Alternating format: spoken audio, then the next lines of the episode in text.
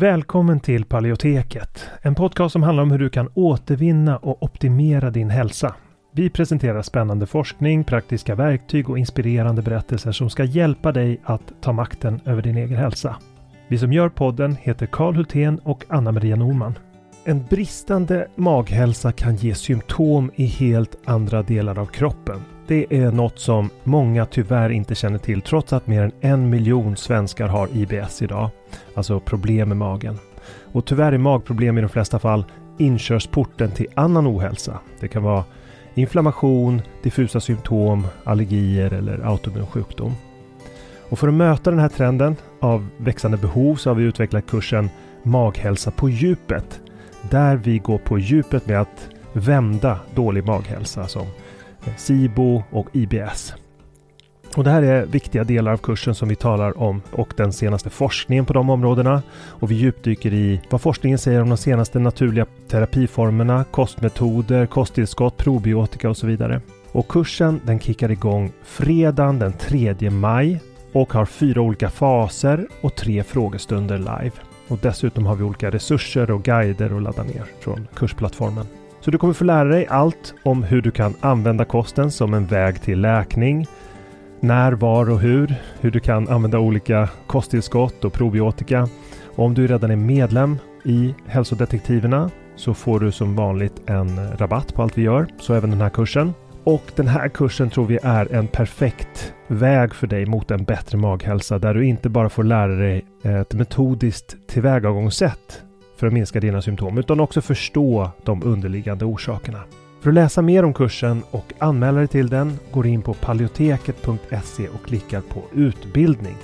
Eller klicka dig vidare från länkarna i podcastbeskrivningen. Så varmt välkommen till Maghälsa på djupet. Vi ses där när kursen startar, den 3 maj. Innan vi kör igång med dagens tema vill jag påminna om att den här podcasten har ett utbildande syfte och inte utgör medicinsk rådgivning. Nu kör vi!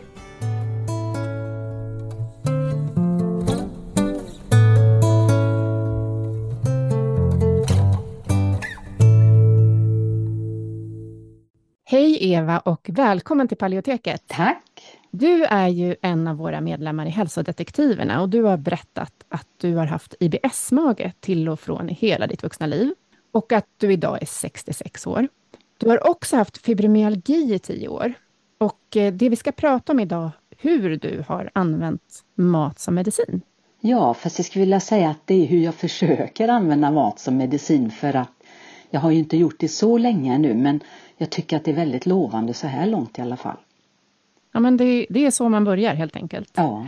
Och sen så lär man sig massa saker och det är det vi ska få höra idag, lite vad du har lärt dig ja. under den här tiden. Mm. Och först skulle jag vilja veta, vilka förändringar i din kost tycker du har gett störst effekt på hälsan så här långt? Ja, men det är att äta en ren kost utan en massa tillsatser och så mycket antiinflammatoriskt som jag bara kan. Och även att jag har tagit bort mjölk, all, alla mjölkprodukter och väldigt sparsamt med gluten. Jag äter bara lite dinkelvete. Och sen att jag har minskat socker väldigt mycket. Mm. Ja men det var bra, då fick man en överblick på vilka kostförändringar du har gjort. Ja. Eh, finns det något annat i din livsstil som har varit till hjälp? Jo men jag måste säga att jag har börjat att tillämpa eh, periodisk fasta, alltså att jag inte äter på kvällen efter klockan 19, ibland inte efter 18 för det ger det ännu bättre effekt. Och sen äter jag frukost på morgonen vid 9, mellan 9 och 10. Och det här tycker jag har satt turbo på mina kostförändringar och gett eh, väldigt tydliga hälsoresultat. Så det tycker jag är fantastiskt att jag inte bara genom vad jag äter utan också hur och när jag äter kan påverka hälsan. Ja, det är fantastiskt. Verkligen. Ja. Vi ska prata lite mer om dina kostförändringar, de här livsstilsförändringarna också. Men först skulle jag vilja höra, varför gick du med i Hälsodetektiverna? Jo, men jag tyckte att ni verkade seriösa och bra och så var jag ju nyfiken på det här med antiinflammatorisk kost och ville lära mer om det. Och tycker att ni har sånt väldigt bra namn för att det är verkligen ett hälsopussel som man lägger om man är en detektiv. Och det är skönt att ha en gemenskap att vara med i för man blir ju också lite nördig när man är så här liksom speciell med sin kost då. Så vad är det bästa du fått med dig från hälsodetektiverna så här långt? Ja, men det är faktiskt det här med att skriva eh, mat och symptomdagbok. Och det kanske inte var så förvånande för mig, men sen att när jag har lärt mig att äta riktig mat till frukost, det trodde jag aldrig att jag skulle göra faktiskt. Jag tyckte när jag hörde det rådet första gången att det lät ju ganska befängt. Alltså nästan lite koko tyckte jag för det, man kan ju inte äta riktig mat till frukost men jag läste om andra som hade prövat det och tänkte nu ska jag också pröva och nu är jag fast. Jag tycker det känns så bra att äta riktig mat till frukost. Det på något sätt lägger en väldigt fin grund för hela dagen. Och att få i sig protein på morgonen och, och det känns också att magen gillar det och kroppen gillar det. Så att, ja, det var förvånande men väldigt bra.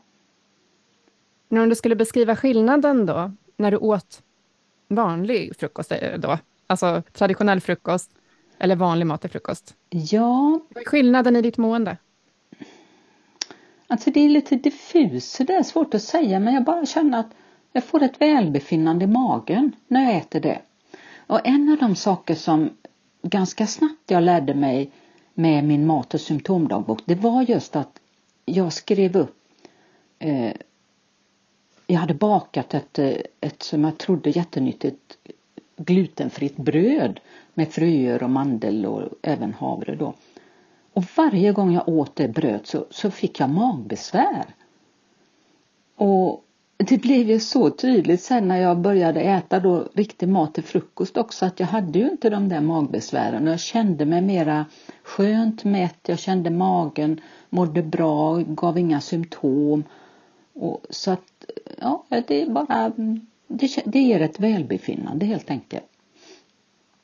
Plus att jag då såg det här med bröd att det, det var ju inte bra alltså. Nej, det ena brödet kunde du inte äta men det andra kunde du äta. Ja, alltså det lustiga är att jag tål ju dinkelbröd hur bra som helst om jag rostar det. Mm.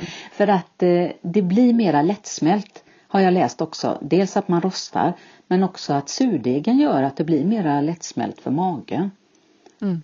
Så att ja, jag äter dinkelbröd då. Eh, några ja, men det är ju så fascinerande det här med individanpassningen. Det blir väldigt tydligt i ditt fall att vissa saker kan vara, funka väldigt bra för den personen. Och för dig var det viktigt med mejeriprodukterna också. Ja. Eh, att du är överkänslig mot mejeriprodukter. Ja. Eh, så att, så att, och det är ju inte alla, men när, när du är det så är det en så viktig sak. Ja, men det är det. Och jag, tyckte, det. jag tyckte också om det med med, med er när jag hade gått med där och ni pratade mycket om individanpassning. Jag tyckte om det väldigt mycket för jag har alltid känt att det går inte att stoppa alla människor i en form utan det, det är så att vi alla är olika och man måste själv vara sin egen hälsodetektiv och ta reda på vad man tål och inte tål och då är ju det här med matdagbok så himla bra. Mm. Verkligen. Här vill jag bara göra en kort paus i intervjun för att berätta lite om vad som händer hos oss. För eftersom det nya året är här så vill vi bjuda in dig till att börja det tillsammans med oss. Och det finns framförallt två sätt att göra det på. Hälsodetektiverna eller AIP Masterclass. Väldigt snart, den 12 januari, startar vår hälsoutmaning Reset 30 som är för medlemmar i Hälsodetektiverna. Och där gör vi som vanligt en helhetssatsning på hälsa under 30 dagar utifrån en evolutionsriktig kost, sömn, rörelse och återhämtning. Resten av året bjuder vi löpande in till medlemsseminarier på olika hälsoteman och tar upp medlemmars frågor i vårt forum på Hälsodetektiverna. Utöver det här medlemskapet så har vi också fördjupningsutbildningar online vid eh, Paleoteket Academy. Och den 25 januari börjar 2023 års omgång av fördjupningskursen AIP Masterclass som är åtta veckor till din antiinflammatoriska kost. Och den här kursen är främst till för dig som vill bli guidad steg för steg genom en process där du lägger om till autoimmun kost, AIP, och lär dig om allt som hör till. Om finjusteringar av kosten, individanpassningar, återintroduktioner, hur du kommer förbi olika hinder, hur du undviker misstag och så vidare. och så vidare. Vi länkar både till hälsodetektiverna och till AIP Masterclass i podcastbeskrivningen här under. Nu tillbaka till intervjun med Eva.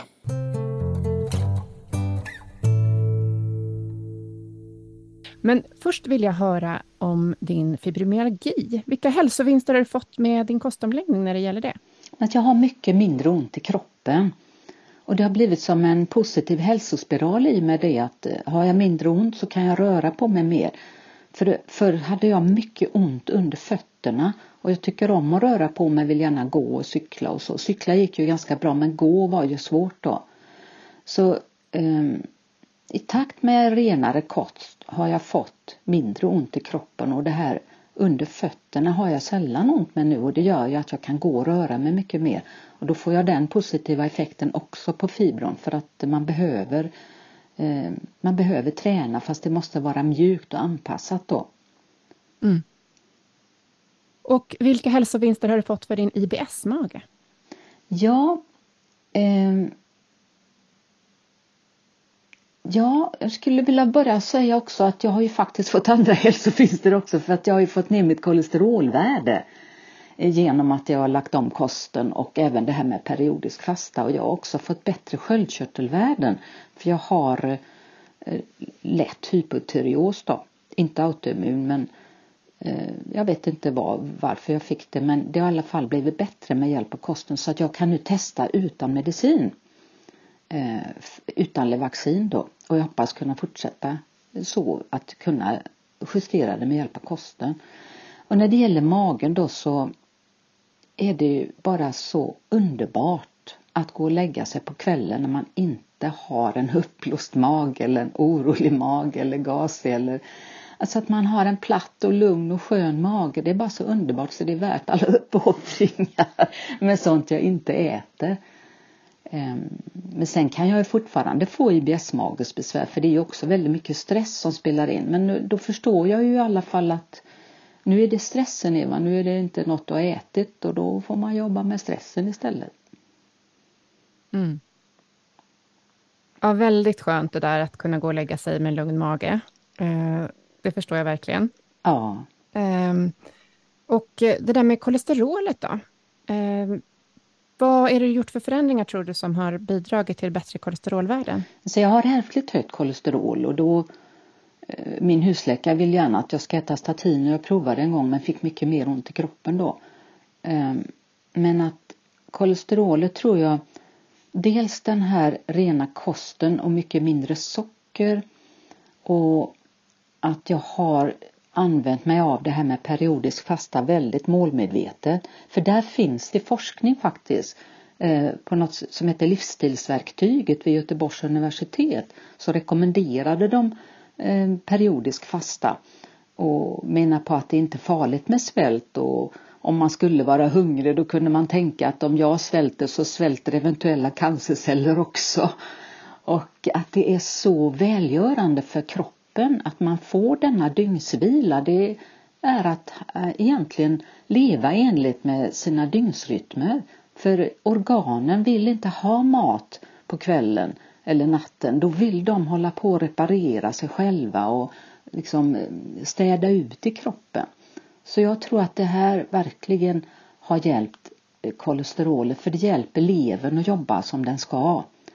Och, men sen använder jag också Eh, betaglukaner som också i forskning har visat att sänka kolesterolvärdet. Och så använder jag ett eh, preparat som heter eh, Redacin med rödris som också visar att det kan sänka då. Så att kombinationen med allt detta då har gett effekt. Men faktiskt har jag ätit rödris ganska länge men det var först sen jag började med periodisk fasta som det blev riktigt bra resultat då. Ja, väldigt härligt. Och det har väl hänt under det här året, va? Ja. Att jag får med att du har skrivit i forumet om det här kolesterolet. Ja, det, det har hänt. Mm. Eh, det har det. Och jag vet inte hur mycket det här med att jag låter bli mjölk också spelar in då. För att om mm. jag hela tiden retar min mage och tarm med mjölk som jag inte mår bra av så vet inte jag om det kanske får effekter på an annat också då. Mm. Allting hänger ihop helt enkelt. På något sätt, det är ju ja. så precis. Och all hälsa börjar i magen, har vi lärt oss. Jo, men att det är ju i alla fall så välbefinnandet börjar ofta i mm. magen. Mm. För man mår inte bra när magen är krånglig. Ja, exakt. Är det något som har förvånat dig extra mycket under din hälsoresa? Ja, men det var väl att jag lyckades, dels det här att äta riktig mat till frukost, men också att jag lyckades så eh, Eh, sluta med mjölk, alltså eh, inte mjölk men sluta med mörk choklad för det har väl varit min last då med 70 i choklad. Ehm, men att eh, jag läste och skrev, det är som man ska skriva matdagbok så är det viktigt att reflektera ofta också. Att regelbundet lägga in liksom titta tillbaka eller om man kommer på någonting att man skriver ner det och sen sätter jag röda såna här små plastlappar där så att jag ska kunna gå tillbaka och läsa för att hur det är så glömmer man och man är lite trög och så. Men jag såg ju att jag inte mådde bra av choklad. Och jag fattade inte varför men sen läste jag på Livsmedelsverkets hemsida att det finns mycket spår av mjölk i den choklad som de har undersökt, typ 70 i choklad. Därför att de gör chokladen i samma maskiner och trots att de då gör rent maskinerna mellan de olika satserna så blir det ändå mycket rester kvar. Och det förklarade för mig varför jag inte mådde så bra av choklad. Så mm. det gjorde det också lättare att sluta med det men det var också konstigt att jag kunde sluta för man är ju lite chokomaniac då brukar jag säga. Eh, men det är inte så att jag har slutat med kakao. För jag äter ju ren kakao, rå kakao då som köper i kakaonibs. Och sen kör jag det i min mixer i smoothie eller jag bakar med det och så. Så att jag får ju mm. ändå ren kakao då men jag får inte sockret och jag får inte eventuella mjölkspår då. Ja, men vad bra att du kunde hitta en lösning ja. och fortfarande äta chokladen. Ja, för man vill om det ju... inte var den du var överkänslig mot. För Nej. det var ju onödigt att ta bort den om du inte är överkänslig. Nej, men det, det har jag inte märkt någonting utan det brukar mm. alltid gå bra. Och man vill ju ändå njuta liksom. Mm. Men så måste jag säga att det finns en paradox i det här när man eh, förändrar sin kost. För att göra som ni uppmuntrar då att, att Eh, att inte äta den här processade maten. Och gärna så mycket antiinflammatoriskt som det går. Så det tror jag, glömde säga det förut, men jag tror att det också verkligen har hjälpt för min fibromyalgi. För jag tycker att eh, i takt med att jag fått renare kost och det har ju tagit många år eh, liksom att komma där jag är idag då. Men i takt med det då så har det som smält bort mycket avlagringar under huden, framförallt på baksidan av låren. Och det där tror jag det är sånt som sätter sig i kroppen. Kanske i bindväven och, och, under huden och så. Och det där tror jag inte är bra om man har fibromyalgi. För då har man ju mycket ont i bindväven. Det förflyttar mm. sig ju runt smärtan och så då. Är liksom lite knöligt eller sådär? Ja, lite knöligt huden. under huden. Mm. Um, Nej, nu glömde jag ursprungsfrågan.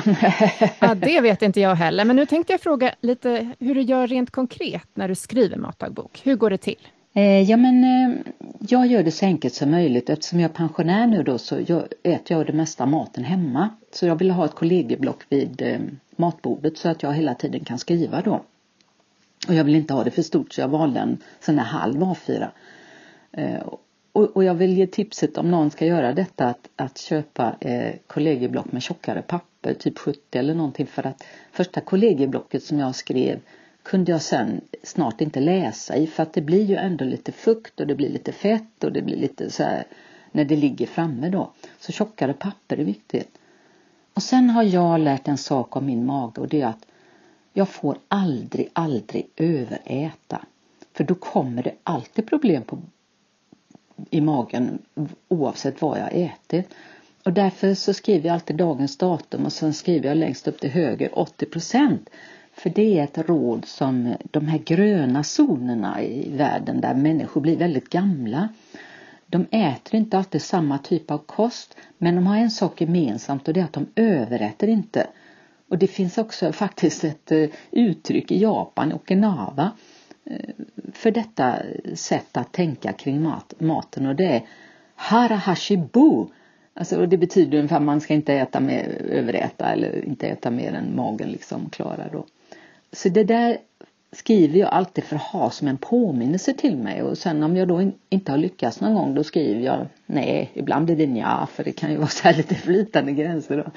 Men jag har märkt mig att det, är, det, det där är så viktigt för mig att jag inte överäter då. Och sen eh, skriver jag upp bara klockslag och vad jag har ätit och bredvid i marginalen så skriver jag symptom då. Eh, det är också lätt att glömma saker. Du frågade väl om, om mjölken förut och så att eh, jag har ju kunnat sluta med astmamedicinen. Jag har tagit det en gång på ett och ett halvt år, en puff och då var jag förkyld. Så vet jag inte hur länge det håller i men jag hoppas ju att det håller i om jag håller i min kost då. Men jag har också fått så mycket mindre blåsor och utslag i munnen. Och det här diffusa illamåendet jag hade så mycket förr i världen, det, det känner jag väldigt sällan nu. Och sådana saker är lätta att glömma. Att jag visste, men jag hade ju massa blåsor i munnen förut. Och, jag hade, och därför är det så viktigt att skriva. Och det är också så viktigt att reflektera regelbundet. Och påminna sig själv om de lärdomar som man gör då.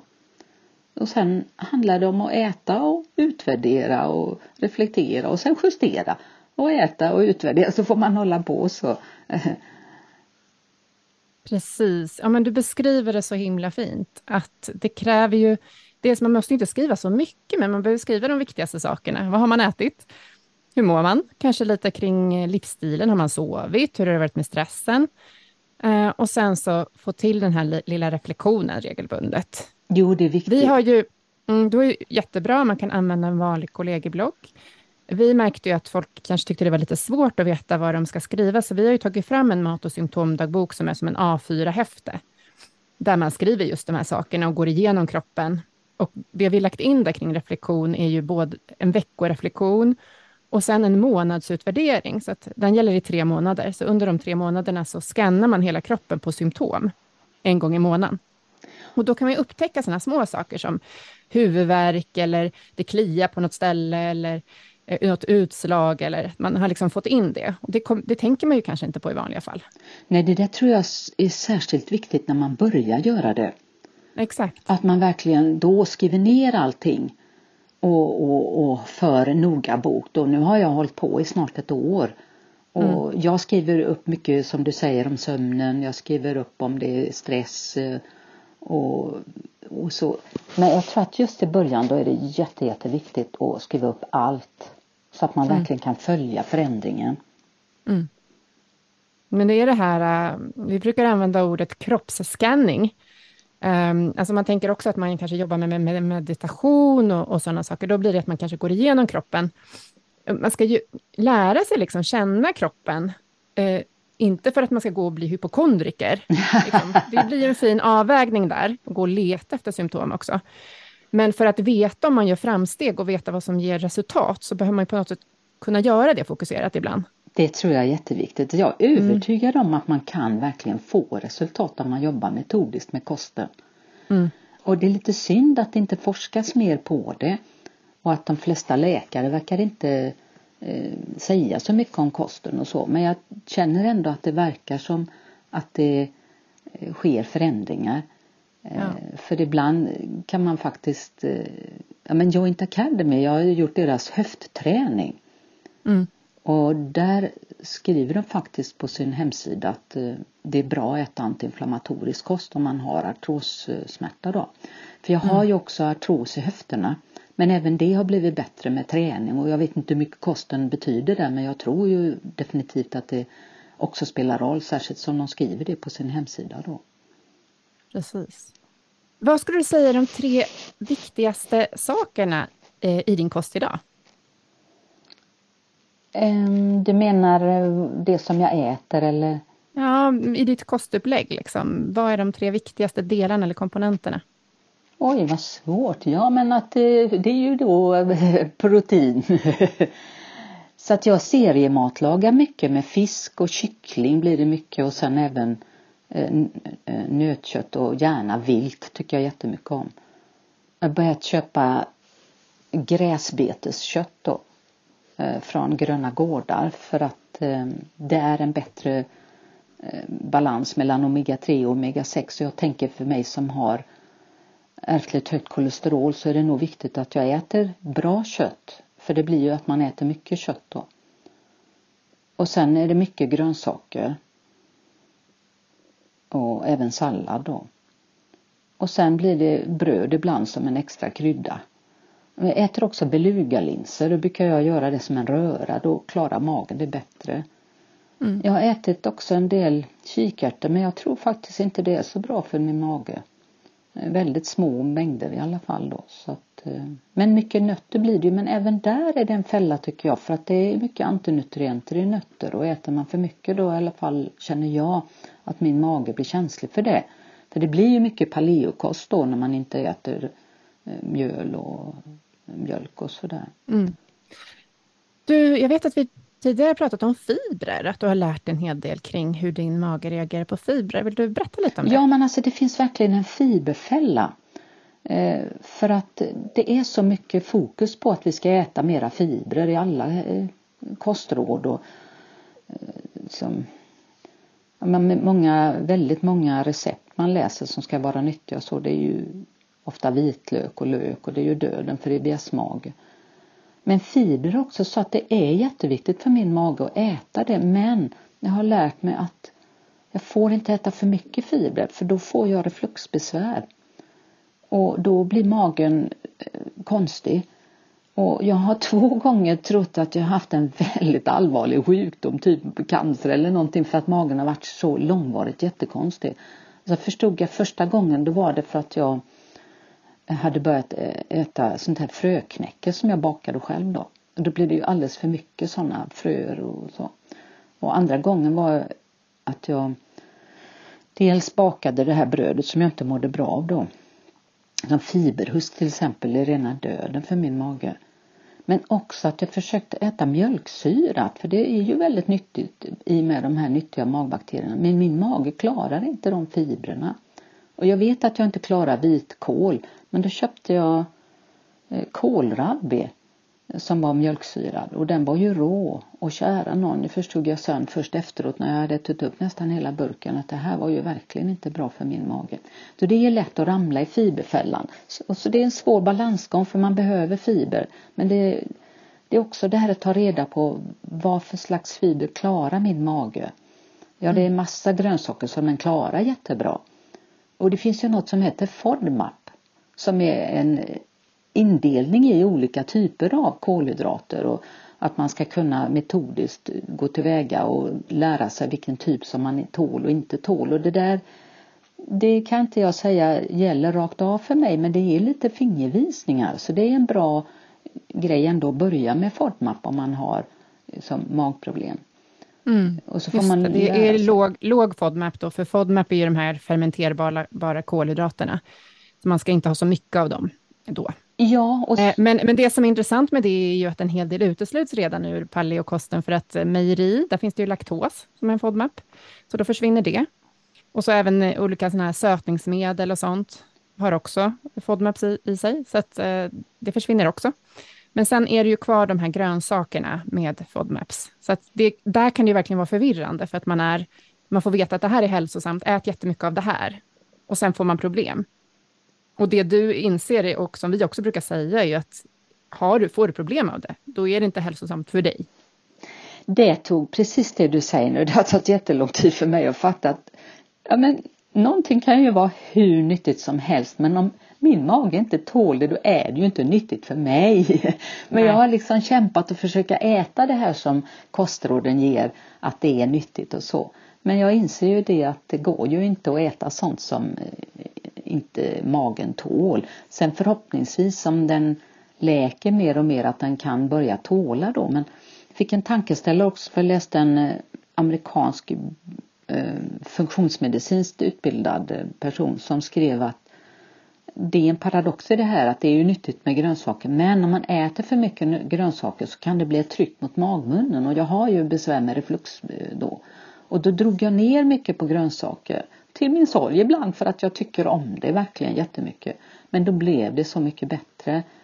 Och då inser jag att jag, jag, får, jag får äta mera kött och lite mindre grönsaker då. Förut så var det kanske tre fjärdedelar eller fyra femtedelar grönsaker och sallad och så var det kött då. Nu är det kanske ja 50-50 då. Mm. ja men just det, man kan ändra proportionerna. Ja. Det behöver ju inte bara vara att ändra urvalet, Nej. utan att ändra proportionerna på tallriken så gör det kanske nytta. Ja. Och räcker. Ja. Mm. Men det är men, verkligen vad... ett eh, detektivarbete vill jag säga. Men att jag ger aldrig upp säger jag också till folk för att man lär sig så himla mycket av att skriva upp vad man äter och sina symptom.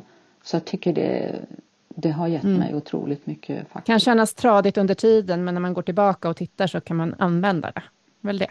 När man ser mönster. Mm. För du beskrev när vi pratade förut om det här med mejeri, eller smör, att det var väldigt svårt för dig att, att uh, inse det.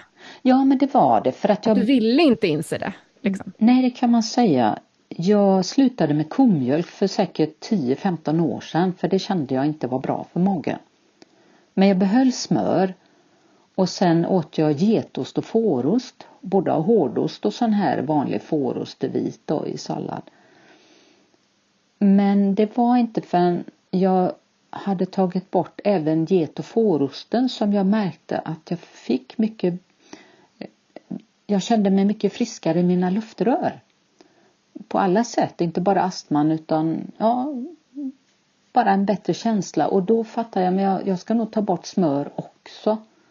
Och då gjorde jag det. Och, och ja men då, då kom ju de här hälsovinsterna med ingen astmamedicin längre och nästan aldrig blåser i munnen och illamåendet, det känner jag väldigt sällan. Jätte, jätteskönt. Men nu börjar det bli dags för oss att avrunda den här intervjun och då skulle jag vilja höra dina tre bästa råd till andra personer med liknande hälsoproblematik. Ja, men när man har IBS-mage då tycker jag absolut man ska skriva mat och symptomdagbok för man lär sig så mycket. Och inte bli förtvivlad för man kan tycka att nej, det spelar ingen roll vad jag gör för jag inser att man måste titta på helheten då och ta in det här med stress och sömn och alltihopa. Så det är inte bara vad man äter för magen utan det, det är ju väldigt mycket det här med stressen också. Och sen absolut försöka testa i alla fall periodisk fasta för jag tycker det har gett så många hälsofördelar. Om man vill lära mer om det så finns det en jätteintressant bok som heter 24 timmars koden av Sachin Panda, en forskare som eh, verkar i USA och har skrivit väldigt bra bok på svenska om det här då. Så att mat och symptomdagbok och sen eh, ja, prova periodiskt fasta och sen också vara uppmärksam på det här med fiberfälla då. Eller mjölkfälla eller glutenfälla då. Ja. Och försöka hitta sina överkänsligheter. Ja, det är ju viktigt. Mm, att eller... det finns någonting som stör som man kan kanske plocka bort. Ja, som triggers liksom. Mm som, som alltid ger besvär då, då får man inse att även om det är tråkigt att sluta med det så gör det ett tag och testa och se vad det ger då. Mm. Men fortfarande så kan man äta en god kost, eller hur? Ja men absolut, det, det är en paradox i det här tycker jag. När, ju mer jag har uteslutit ur kosten eh, så, så har jag ändå känt att jag får så ändå mera smakupplevelser nu. För att mina smaklökar är inte längre förstörda säger jag nästan av den här industritillverkade maten för det är mycket tillsatser, det är mycket salt, det är mycket socker, det är mycket fett och så. Och det är som att smaklökarna kommer till sin naturliga form och då blir det en sån upplevelse att äta ett riktigt gott äpple till exempel med syrlig sötma och så. Va? Att jag får mycket njutning fastän det är mycket saker som jag inte äter. Och njutningen blir ju dubbel när jag ser att kroppen mår mycket bättre av att jag låter bli så många olika saker då. Jättefint och inspirerande tycker jag. Tack så jättemycket. Är det någonting som du skulle vilja lägga till innan vi avrundar? Ja, det är väl eh, kanske det här lite acceptans då också har jag tänkt mycket på för att jag kanske inte kan komma åt allt med kosten och då gäller det ju att acceptera läget som det är då. Eh, så att det inte blir en stress i sig det här med att man letar. Vad är det som stör i min mage? Vad är det som gör att jag inte mår bra? Vad är det? Vad är det?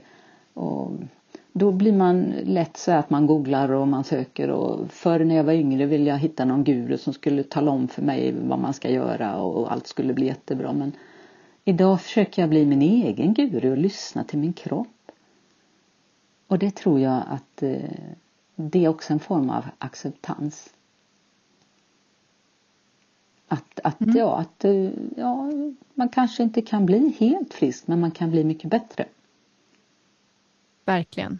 Och det har ju du redan visat. med det du har gjort. Jättehärligt att höra och tack Eva för att du ville dela med dig. Jag tror verkligen att det är många som kan bli hjälpta av din berättelse och dina erfarenheter. Tack själv. Tack.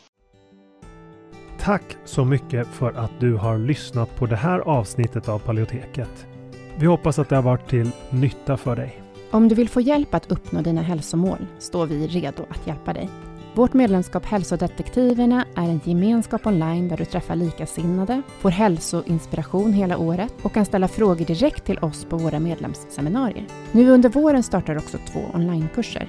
AIP Masterclass är kursen för dig som vill lära dig allt du behöver veta om kostupplägget AIP, autonomt protokoll, samtidigt som du blir guidad genom en stegvis process med både läkningsfas, utvärdering och återintroduktioner. Sen har vi kursen Maghälsa på djupet som riktar sig till dig med IBS och misstänkt eller konstaterad SIBO. Vi fokuserar helt på vad du kan göra med kost, livsstil och strategiskt utvalda kosttillskott. För dig som föredrar att läsa finns också våra fyra böcker. Besök paleoteket.se för att veta mer och glöm inte att prenumerera på vårt nyhetsbrev. Du hittar länkar i beskrivningen till podcastavsnittet.